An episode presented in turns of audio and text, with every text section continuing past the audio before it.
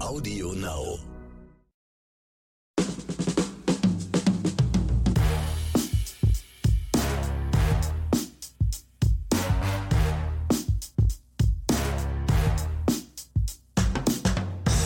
Grüezi und Hallo, ich bin aus den Schweizer Bergen zurück und präsentiere euch mit dem coolen Hausmeister Ronny Rüsch die neue Episode Oscars und Himbeeren. Ronny, hallo! Ich grüße in die Runde. Und wir wollen uns heute mal richtig kurz fassen, weil wir haben heute ja drei Empfehlungen, die es richtig in sich haben, also sowohl an Niveau als auch an Tiefe und an allem, was möglich ist. Und da wollen wir gar nicht so viel Zeit mit Blabla verplempern. Wobei Blabla mache ja nur ich. Du bist ja der, der dann. Ich wollte es nicht sagen, aber schön, dass du es sagst. Genau, für, für Blabla bist ja du zuständig. Ja, man soll ja auch sich selbst hin und wieder mal reflektieren, beziehungsweise der Cutter äh, einreflektieren. Ja, und äh, was noch wichtig ist, wir haben heute die Auflösung unseres Top Gun Gewinnspiels, deswegen dranbleiben, weil das haben wir in einen späteren Zeitpunkt eingebaut, aus einem triftigen Grund, den werdet ihr dann aber natürlich in aller Ruhe erfahren.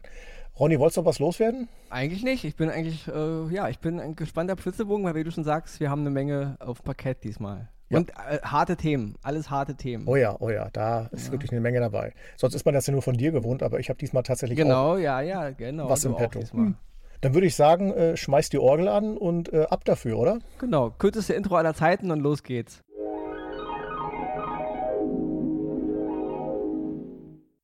Oscar Nummer 1, den ich diese Woche im Gepäck habe, ist der Film Der Mauretanier. Der ist jetzt bei Sky zurzeit zu, zu gucken. Ihr kennt Leute, diese kleinen Sidekicks auf unsere deutsche Titelgeberindustrie muss sein. Auch dieser Film hat wieder den Zusatz bekommen, keine Frage der Gerechtigkeit oder K in Klammern eine Frage der Gerechtigkeit. Ja, Leute, echt ein guter, guter, guter Untertitel wieder mal. Einfach der Mauretanier, zu sehen bei Sky. Der Mauretanier basiert auf dem Guantanamo-Tagebuch von Mohamedou Aould Slahi. Das ist ein, ja, die Geschichte um diese ganze Guantanamo-Causa. Ihr wisst, nach 9-11 haben die Amerikaner da auf der ganzen Welt Leute verhaftet, verschleppt, ja, die Familien wussten oft gar nicht, wo die sind. Das ging da über Jahre. Da ist wirklich, da ist wirklich jedes, jede Menschenwürde und jedes Rechtssystem, was wir in, in unseren demokratischen westlichen Welten hochfeiern, immer angeblich gebrochen worden. Und auch die anderen Regierungen, ja, auch unsere Regierung hat da echt tatenlos zugeguckt. Da gibt es auch bei uns äh, gute Reportagen und Filme, die das Thema betreffen. Das ist wirklich ein riesiger Schandfleck, ja, wo nicht nur die Amerikaner mit in die Verantwortung genommen werden, das gilt, betrifft wirklich alle westlichen Regierungen und die da ihr, ihr Go für geben. Guantanamo braucht man gar nicht so viel erzählen, die Causa ist bekannt. Dieser Fall ist ein echter Fall, also wie ich schon sagte, er basiert auf dem Guantanamo-Tagebuch und es ist wirklich, ich will jetzt gar nicht so sehr auf den Inhalt der Geschichte eingehen, jetzt grob, worum es da geht, weil man muss den Film sehen. Wenn man mit dem Fall vertraut ist, dann weiß man davon, aber wenn man eben nicht mit dem Fall vertraut ist, ist die Geschichte, wirkt sie besser und man behält sie eher in Erinnerung und sie tut auch mehr weh und sie muss wehtun, wenn man es gesehen hat, weil was ähm, den Menschen da angetan wurde, ähm, gerade was das Thema Folter betrifft und wir reden ja wirklich nicht nur von ein, zwei Wochen, Monaten, wir reden ja wirklich von Jahren oder Jahrzehnten. Das ist ganz, ganz übel. In der Hauptrolle von der Mauretanier ist Tahar Rahim, ein wunderbarer Schauspieler, den wir auch schon mal mit einigen seiner Produktionen hier auch schon bei uns in Oscars und Himbeeren drin hatten. Ich hatte mal die Serie The Looming Tower 2018 äh, mit drin, eine ganz tolle Serie, da geht es um 9-11. Und äh, Axel hatte mal die Serie Die Schlange von 2021. Auch in diesen beiden Serien spielt ähm, Rahim die Hauptrolle und ein toller, toller Schauspieler. Noch zu erwähnen sind Julie Foster, sie spielt die Anwältin und Benedict Cumberbatch, er spielt den Kläger und Charlene Woodley. So viel mal zum Cast jetzt. Alles ganz wunderbare Schauspieler, alle machen sie einen bravo äh, bravourösen Job. Regie von der Mauretanier hat Kevin McDonald. Muss ich kurz erwähnen, Kevin McDonald kommt eigentlich so mehr so aus der Schiene von Dokumentarfilm. Da nochmal ein kleiner Sidekick. Ähm, 1999 hat er die Dokumentation Ein Tag im September gemacht, was das München-Attentat von 72 behandelt Unbedingt gucken, sehr sehenswerte Dokumentation, immer noch, auch wenn sie schon so alt ist. Und 2012 die Dokumentation Marley, über das Leben von Bob Marley, auch ganz große Dokus. Kleiner Side-Oscar noch an Kevin McDonald. Wie gesagt, die Geschichte ist groß, sie ist berührend, sie ist wichtig, gerade in Zeiten von, ja, wir wissen gerade Ungerechtigkeiten, wir alle, es klingt gerade wie Russland gegenüber und wir alle meckern über eine andere Nation und wie bestimmte Regierungen irgendwas machen. Ich kann da immer nur sagen, haltet euch alle mal einen Spiegel davor, weil alle unsere Regierungen haben Dreck am Stecken und da wird eine Menge Dinge gemacht, die nicht okay sind. Und der Mauretanier ist da ein ganz großes Mahnmal, ein Film basierend, wie gesagt, auf dem Tagebuch. Und es ist eine Menge Unrecht, was immer noch nicht aufgearbeitet wurde. Und deswegen von mir die absolute Pflichtsichtungsempfehlung, sich den Mauretanier auf Sky anzugucken. Ja, und mit dem gleichen Level geht es jetzt bei mir weiter. Mein Oscar für heute Promising Young Woman, ein Thriller, den ihr auf Sky sehen könnt. Der ist äh, sowohl Regie als auch Drehbuch von Emerald Fennell im Jahre 2020 kreiert worden. Sie hat auch für das Drehbuch den Oscar bekommen und das auch völlig zu Recht. Ich komme erstmal kurz zum Cast. Carrie Mulligan spielt die Hauptrolle, die Cassandra Thomas, genannt Casey. Und sie ist eine sehr kluge, sehr äh, gerissene Frau, hat äh, ein Medizinstudium aus bestimmten Gründen abgebrochen. Und warum und weshalb, da kann ich leider nicht äh, darauf äh, tiefer eingehen, weil das würde quasi den ganzen Film im Grunde spoilern. Nur so viel. Es geht in diesem Film viel um das Thema Vergewaltigung, Mobbing und ähm, Hinschauen, Wegschauen, äh, ähm, Loyalität und auch ja, Zivilcourage. Und es wird aber auf eine andere Art und Weise erzählt. Wenn man mir zuhört, könnte man jetzt fast glauben, ah, das betrifft alles die Hauptdarstellerin.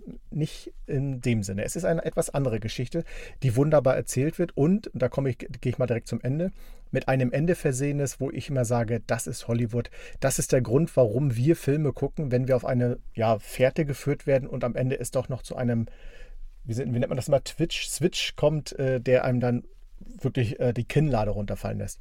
Dieser Film ist unglaublich berührend. Er geht unter die Haut, er geht aber auch in die Magengrube, weil man hat wirklich oft Momente, wo man sich immer denkt, um Gottes Willen, wie konnte das nur passieren? Warum ist das so passiert? Und die ganzen Darsteller, die mitspielen, verkörpern das wunderbar. Hier noch zu erwähnen Laverne Cox, die die Chefin von äh, Casey spielt. Man kennt sie aus Serien wie Orange is the New Black oder äh, Inventing Anna. Bo Burnham, den ich persönlich gar nicht kannte, ein junger Schauspieler, der den, äh, äh, die zweite große Hauptrolle in dem Film hat. Und noch Nebenrollen durch Clancy Brown, die natürlich viele wir großen Fans aus Starship Troopers kennen, den Ausbilder, der dann später den Brainbug zerlegt hat.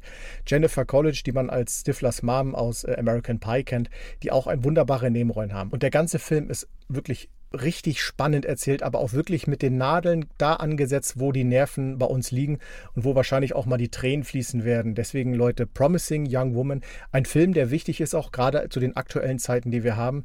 Den könnt ihr auf Sky sehen und das ist meine große Empfehlung für heute für euch. Ja, und das ist wirklich diesmal auch von dir wirklich ein krasser Film. Den hatte ich auch schon mal auf dem Schirm und das ist wirklich.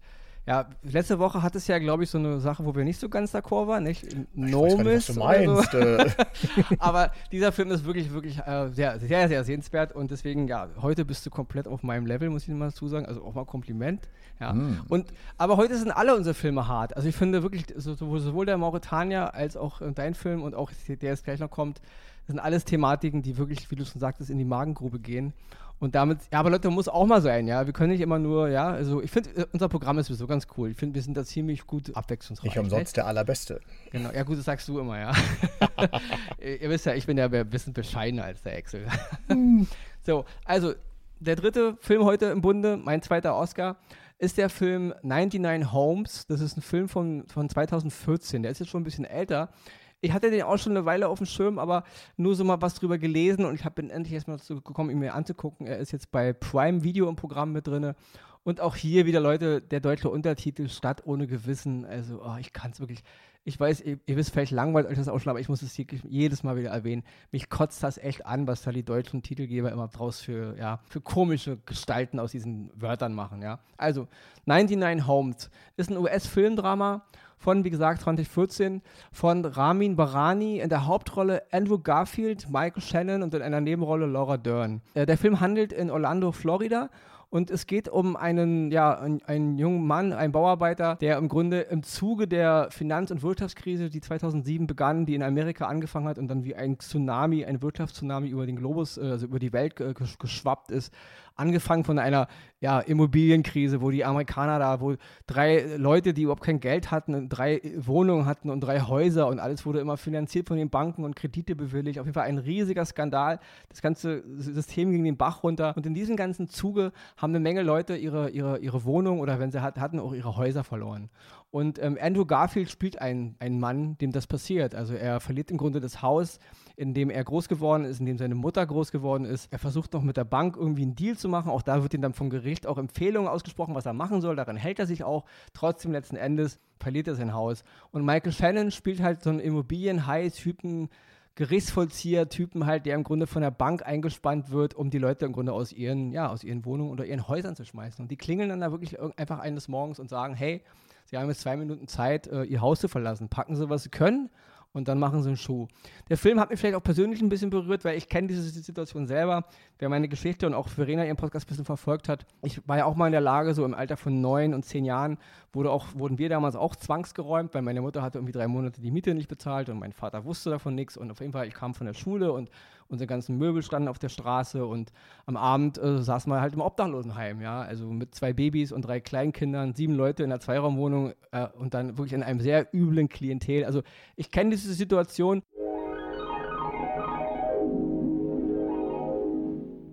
Und in Amerika ist das ja wirklich aufgrund der ganzen Art, wie das so läuft, hier in Europa und auch in Deutschland gerade, wir leben ja alle hier viel zur Miete, das ist ein bisschen anders. Aber in Amerika ist es wirklich gerade Worst Case. Also, und wir sehen es aber auch bei uns immer mehr Obdachlose auf den Straßen. Also gerade ich in Berlin, ich habe das Gefühl, alle Vierteljahre ist die Zahl verdoppelt, ja. Also irgendwas läuft hier wirklich ganz, ganz schräg und in Amerika ist es wirklich Worst Case. Also, und dieser Film behandelt mal diese Thematik. Und das Gute an dem Film ist, er nimmt zwar, er zeigt zwar die Seite der Opfer, aber er nimmt auch die Seite der, sag ich mal, des Systems ein. Und da ist nicht immer alles so schwarz-weiß, wie wir es gerne hätten. Ja. Viele Dinge sind eben aus dem Lot, weil eben auch alle da irgendwie mitmachen und diese ganzen Sachen laufen ja auch rechtlich irgendwie korrekt ab auf einem bestimmten unangenehmen Level. Und das wird auch ein bisschen beleuchtet. Ich will jetzt gar nicht so sehr vom Thema, also was so die Handlung ist, weil die Reise, die Andrew Garfield dann da durchlebt, also sein Charakter, die ist sehr, sehr interessant. Und da muss ich noch ganz kurz erwähnen, Michael Shannon ein brachialer Schauspieler sowieso schon. Ich habe da eine kleine persönliche Geschichte. Ich habe Michael Shannon mal in L.A. gesehen und getroffen mit einer, aber da gibt es eine skurrile Anekdote mit einer Plastiktüte, aber die klemme ich mir mal heute wegen des Timecodes, ja. Auf jeden Fall, Michael Shannon ist ein brachialer Schauspieler, aber was er hier in 99 Homes abliefert, ist mal wieder, deswegen ist der Mann dieses Talent, dieser Charakterdarsteller, ja. Also eine ganz herausragende Performance, die er hier abliefert von diesem Immobilien-High-Gauner, Schrägstrich Geschäftsmann, ja. Ganz, ganz toll. Noch zu erwähnen, Laura Dern in der Nebenrolle, die spielt die Mutter von Andrew Garfield. Sie ist, ja, Laura Dern ist gewohnt auf einem Level, da braucht man gar nichts zu sagen. Der Film hat mich sehr, sehr berührt, nicht nur wegen meiner persönlichen Geschichte, sondern auch, weil er sehr eindringlich gemacht ist. Und ich kann wirklich jedem nur empfehlen, sich den anzugucken. Kleine Zeitinformation noch, äh, der Film ist Roger Ebert gewidmet, einem der ja, bekanntesten, wenn nicht sogar dem bekanntesten US-amerikanischen Filmkritiker, die es die gegeben hat. Leider, leider gestorben 2013 im Alter von nur 70 Jahren. Ähm, Roger Ebert ist einer dieser Filmkritiker, die auch ein bisschen, ja, ich früher als junger Jugendlicher, als junger Mann, habe viel ähm, schon von Roger Ebert gehört und auch viel von ihm gelesen. Und das ist so ein bisschen der Grund, warum Ronny heute auch so ist, wie er ist. Ja, also diese Art, wie ich Filme betrachte. Roger Ebert hat mir beigebracht, ähm, also äh, äh, beim Lesen seiner, seiner Kritiken und wie er auch über Film dachte, warum man Filme immer, immer innerhalb der Parameter ihres, ihres, ihres Kosmoses beurteilt und nicht irgendwelche, sage ich mal, Kunstfilme aus Australien jetzt ähm, den Transformers oder den Action-Blockbuster aus Hollywood gegenüberstellt. Die Filme müssen innerhalb ihrer Parameter funktionieren. Und ob man das Genre jetzt mag oder nicht, sei mal dahingestellt, wenn der Film funktioniert, dann ist es ein guter Film. Und das habe ich ein bisschen von Roger Ebert gelernt. Deswegen liebe ich halt auch so einen Film wie Transformers 3 und eben Film wie Der schmale Grat. Ich kriege das alles in eine Box, weil ich die Filme innerhalb ihrer Welt betrachte. Großer Mann gewesen, Roger Ebert, wer ihn nicht kennt, könnt ihr mal googeln. Hat übrigens für die Chicago Sun Times gearbeitet. Da gibt es gleich noch einen Switch äh, zu unserer Himbeere, weil ähm, die Geschichte von der Himbeere handelt bei der Chicago Sun Times. Kleiner Side-Fact auch noch. Ja, also das ist auf jeden Fall mein zweiter Oscar. 99 Homes zu sehen bei Prime Video. Ja, unbedingt gucken. Ähm, sehr wichtiger und sehr interessanter Film. Und nun, liebe Zuhörerinnen und Zuhörer, begeben wir uns in die Danger Zone. Wer diesen Soundfall noch nicht äh, gecheckt hat, wir begeben uns in die Lüfte. Der Gag muss sein, war die Aber hallo. wir kommen zur Auflösung unseres Gewinnspiels, das wir vor zwei Wochen ins Rennen geschickt haben. Ihr erinnert euch, es gab drei Blu-ray DVD Packages ja, Special Editions äh, von Top Gun. Blu-ray, DVD gibt es nicht. Es gibt entweder eine Blu-ray oder eine DVD. Ich, ich gehöre noch zu den Opas, die an, am Tresen stehen. Dann eine Blu-ray, DVD. Es gibt drei ja. Blu-ray, DVDs, Video, Laserdiscs, Kassetten, yes, Sir. Musikkassetten zu gewinnen. In Ordnung. Daumenkino. Ihr wisst, was ich meine. Aber auch mit Postern und Aufklebern und all den ganzen äh, Firlefanz, den man heutzutage so braucht. Und äh, ja, äh, dafür haben wir drei Sieger. Erstmal vielen Dank an alle, die uns natürlich geschrieben haben. Ihr habt alle richtig beantwortet. Großen Respekt dafür natürlich. Es können aber nur drei gewinnen und ich nenne mal die ersten beiden Sieger. Das ist einmal die Sarah und der Silvio. Herzlichen Glückwunsch. Und der dritte Sieger wird Ihnen präsentiert vom Hausmeister Ronny Rüsch und das nicht ohne Grund. Ja, der dritte Sieger, kurz noch zur, zur Auflösung. Die, Aus, die Auflösung war natürlich Goose. Wir fragten nach dem, äh, nach dem ja, wie nennt man das? Co-Piloten. Rufname, Rufname genau, des Co-Piloten. Genau. Co-Piloten von Maverick, Schrägstrich Tom Cruise in Top Gun 1 und ja, der großartige Anthony Edwards spielte natürlich Goose. War jetzt keine hammerschwere Frage, aber eine coole Frage, trotzdem. Ja. Der dritte Gewinner, also erstmal herzlichen Glückwunsch an Sarah und Silvio für Top Gun, die Blu-ray. Und der dritte Gewinner ist Mike. Ähm, warum wir Mike jetzt ein bisschen äh, extra behandeln, hat folgenden Grund. Mike hat auch, herzlichen Glückwunsch, die Top Gun Blu-ray gewonnen. Und Mike hat es aber Seite? auch ne? Mike hat aber uns auch äh, eine Empfehlung gegeben und zwar die Serie Shining Girls hat er uns empfohlen. Und lieber Mike, zu meinem schweren Bedauern, deswegen habe ich dich jetzt ein bisschen separiert. M mich freut, dass du die Top Gun Blu-ray gewonnen hast, aber leider, ich habe mir die Serie angeguckt, jetzt bis Folge 7, Folge 8 kommt erst heute raus, stand der Podcast. Und ähm, ja, mir hat sie leider nicht so gut gefallen. Es ist jetzt kein böser, böser, absoluter Hater-Himbeere, aber es ist schon eine Himbeere, weil, und ich erkläre dir das auch. Also, ich muss ehrlich sagen, also The Shining Girl ist eine Serie, acht Teile, Miniserie, basiert auf dem Roman The Shining Girls von, glaube von 2013 ist er rausgekommen. Es geht ganz grob um eine äh, Frau, die vor vielen Jahren mal einen ganz schrecklichen Gewaltverbrechen zum Opfer gefallen ist und mit, mit ja gerade so überlebt hat und jetzt mit ja mit sehr viel Traumata und Psychostress ihr ihren Alltag bewältigen muss und dazu kommt noch, dass sie in einer dass in ihrer Welt die Realität sich andauernd verschiebt. Also sie hat gestern noch eine Katze und heute hat sie einen Hund und dann ist es wieder eine Katze. Gebäude verändern sich. Sie wohnt auf einmal mit ihrer Mutter zusammen und dann auch wieder nicht. Und also es gibt Veränderungen in der Realität, die niemand anders mitbekommt. Und dann wird eine Leiche entdeckt. Äh, die Serie handelt übrigens im Chicago des Jahres 1992. Da ist so ihre grobe Handlung angelegt, also ihre Basic-Handlung. Und jetzt wird eine neue Leiche entdeckt in Chicago. Und jetzt fängt diese Frau, die übrigens, wie ich eben schon sagte, bei der Chicago Sun Times arbeitet, Parallelen herzustellen zwischen ihrem Fall von damals, ihrem Überfall, ihrem ja, versuchten Mord und der Toten. Und so entsteht eine Jagd nach einem Serienmörder, der, die sehr skurril ist, die sehr viel auch Science-Fiction-Elemente hat, Übernatürliches. Und ja, und ich muss ehrlich sagen, ich die ersten zwei, drei Folgen und vielleicht, Mike, vielleicht hast du auch nur die ersten paar Folgen gesehen, als du uns die Empfehlung geschickt hast. Jetzt nach Folge sieben und eine Folge kommt nur noch, muss ich sagen, ich finde, in in der Serie funktioniert ganz vieles nicht. Nicht nur, dass diese ganze Art, wie es erzählt ist, finde ich sehr, sehr TV-lastig 80er Jahre, so auf, aber auf, auf einem sehr, sage ich mal, simplen, einfachen, ich würde sagen, fast langweiligen Niveau erzählt wird. Sie packt mich auch nicht. Also auch die ganze, die übernatürlichen Elemente werden zwar immer so erwähnt, aber es hat mich nicht mitgenommen. Und ich finde auch Elizabeth Moss, die wird ja immer von vielen so gefeiert und sie hat auch bei der Serie einige Folgen Regie geführt, aber auch viel, ich finde, sie ist eine, eine gnadenlose Overacting-Darstellerin. Also ich finde sie sehr, sehr immer drüber, es ist mir zu gequält, es ist mir, ich weiß, ist nur meine persönliche Meinung. Also Mike und auch alle, die die Serie lieben, nichts gegen euch jetzt, ja, es ist nur meine subjektive Ronny-Meinung. Und leider ist diese ganze Reise von diesem Charakter, hat mich nicht gepackt und ich, ich fand, es war für mich wie eine auf acht Stunden hochgepimpte Akte X-Folge, nur ohne Scully und Mulder irgendwie, ja, nur ohne zwei Leute, die irgendwie einen Plan haben. Ich verstehe den Ansatz, ich verstehe, man wollte wieder eine starke Frauenrolle haben und man wollte auch dieses ganze, dieses ganze Bild, äh, Gewalt an Frauen und dieses ganze äh, mal, aus einer anderen Sichtweise erzählen. Und es ist auch, äh, ist auch sehr, sehr interessant, das mal so anzugehen, aber es funktioniert meiner Meinung nach nicht. Ja? Also mich hat es weder übernatürlich noch als äh, eine Frau wertig Geschichte noch als starke Frau und hat sich das alles nicht funktioniert. Nebenbei noch positiv zu erwähnen sind Wagner Mura und Jamie Bell, die beide auch noch mitspielen. Wagner Mura, sehr bekannt, ihr kennt ihn alle aus Narcos, wo Pablo spielt. Die beiden Performances fand ich super. Ähm, ansonsten muss ich ehrlich sagen, ja, acht Folgen Miniserie The Shining Girls zu sehen bei Apple TV Plus, falls ich noch nicht erwähnt habe, kriegt von mir leider die Himbeere. Hat mich leider nicht abgeholt ich fand es wirklich fade, über sehr lange Strecken sogar. Und ähm, ja, deswegen lieber Mike, also freu dich trotzdem, du hast Top Gun gewonnen, aber deine Empfehlung muss ich leider schweren, schweren Herzens, keine böse Himbeere, aber eine hat mir irgendwie nicht so gefallen, Himbeere leider geben. So ist das Leben. Manchmal gewinnt man und manchmal läuft was nicht so gut. Das sind wieder, äh, hast du da wieder so einen Kalender hängen mit Kalendersprüchen oder was? Ja, ja. Ich habe gestern extra nochmal zurückgeblättert, weil ich wusste, da war doch irgendwas. Gut, Leute, dann würde ich sagen, äh, switchen wir mal schnell zur Verena, die alles wieder natürlich wie gewohnt charmant zusammenfasst. Und dann hören wir uns gleich noch mit einer Ankündigung für nächste Woche.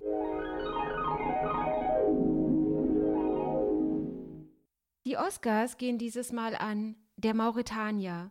Amerikanisch-britischer Thriller von Kevin MacDonald mit Tahir Rahim, Judy Foster und Benedict Cumberbatch.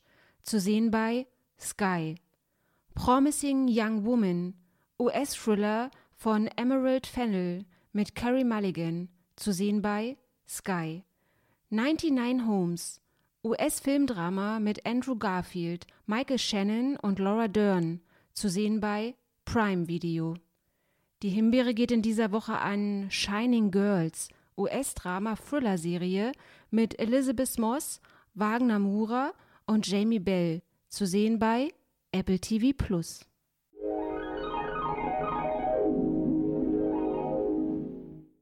Nächste Woche haben wir für euch eine Spezialfolge wieder im Angebot. Und zwar werden wir uns ausführlich mit der neuesten Star Wars-Serie Obi-Wan Kenobi befassen.